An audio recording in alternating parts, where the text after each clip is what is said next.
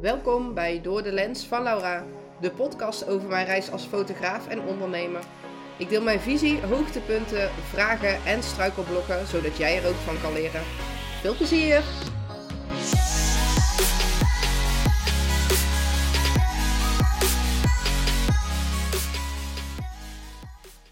Zo, het is alweer even geleden dat ik een podcast heb opgenomen.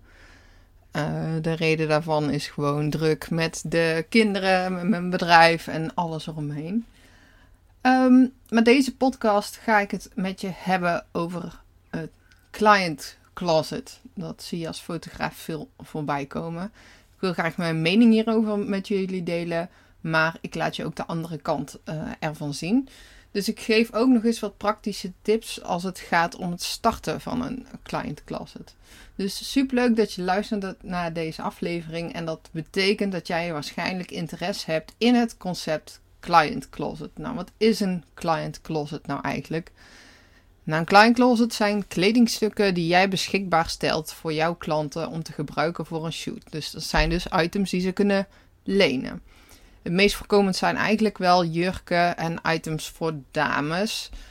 Maar ik zie ook wel fotografen die bijvoorbeeld voor papa's en voor baby's en voor kinderen ook kledingstukken in hun bezit hebben. En die mogen zij dus kosteloos lenen voor hun shoot. Um, om even voor mezelf te spreken, ik heb ook een client closet en dan gaat het met name over uh, jurken voor uh, dames en ik heb uh, babypakjes. Ik heb in het verleden ook wel echt kinderkleding gehad, maar daar ben ik mee gestopt. Omdat ik merkte dat mijn klanten toch liever um, voor hun wat oudere kinderen zelf uh, de kleding uitzochten. Dus voor mij had het op dat moment geen meerwaarde meer. Goed, waarom zou je eigenlijk met een client closet starten? Nou, het voordeel voor de fotograaf, hè, dus voor jou als fotograaf, van waarom zou je daaraan willen beginnen? Um, nou, je wil wellicht een specifieke uitstraling hebben. Um, en dat kun je, daar kun je in ieder geval voor zorgen als klanten binnen jouw kleurenpalet kleding aan hebben. Dan, zo kun je jouw stijl en jouw merk nog sterker neerzetten. Dus je kunt dan enige sturing ook geven om een shoot een mooi geheel te maken. Um, ik merkte ook dat ik voornamelijk voor de natuurlijke tint wilde gaan. En dat daar bijvoorbeeld veel roze t-shirt niet bij zou passen. Um, in mijn brochures zie je dan ook altijd staan uh, een verhaaltje over de client closet. Het staat ook op mijn website over waarom ik het heb en hoe het werkt. Um, je kunt je klanten ook informeren natuurlijk via Instagram dat je dat hebt. Maar het was voor mij in ieder geval om te zorgen. Ik wilde gewoon een bepaalde natuurlijke uitstraling hebben. Het ging, gaat mij met name in mijn fotografie over de verbinding en over de liefde. Um, en dat ja, wordt gewoon versterkt als de kleuren gewoon mooi bij elkaar passen.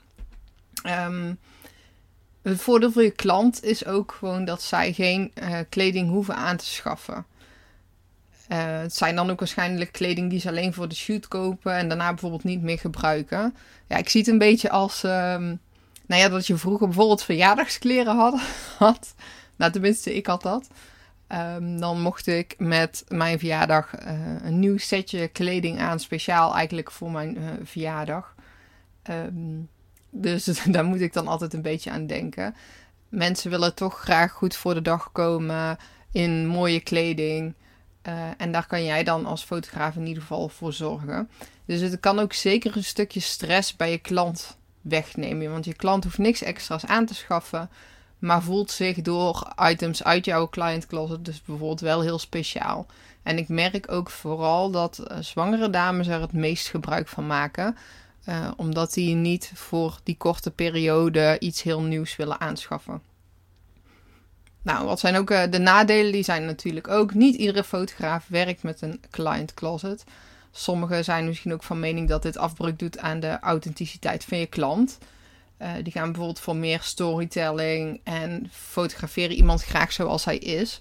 Dus dan kan ik me voorstellen dat een, een client closet niet per se bij jouw bedrijf past. Maar dat is dus een keuze die je voor jezelf kan maken. Hoe sta je erin? Wat wil ik uitstralen bij mijn klanten? Um, nog meer argumenten kunnen zijn bijvoorbeeld dat je heel veel van hetzelfde voorbij ziet komen. Um, zo ook bij mij. Ik merk dat zelf ook wel de laatste tijd is dezelfde jurk heel erg in trek is. En dan zie je hem dus meerdere keren bij meerdere shoots voorbij komen. En dat kan natuurlijk wel een beetje saai worden. Ehm, ik heb zelf ook klanten bij wie het niet passend is. En die kiezen er ook voor om hun eigen kleding aan te trekken. En dat respecteer ik natuurlijk uiteraard altijd. Ehm, je kunt ook bijvoorbeeld gewoon lekker een broek en een t-shirtje um, binnen het kleurenpalet kiezen. Of gewoon helemaal wat je zelf wil. Dus dat zijn in ieder geval de nadelen.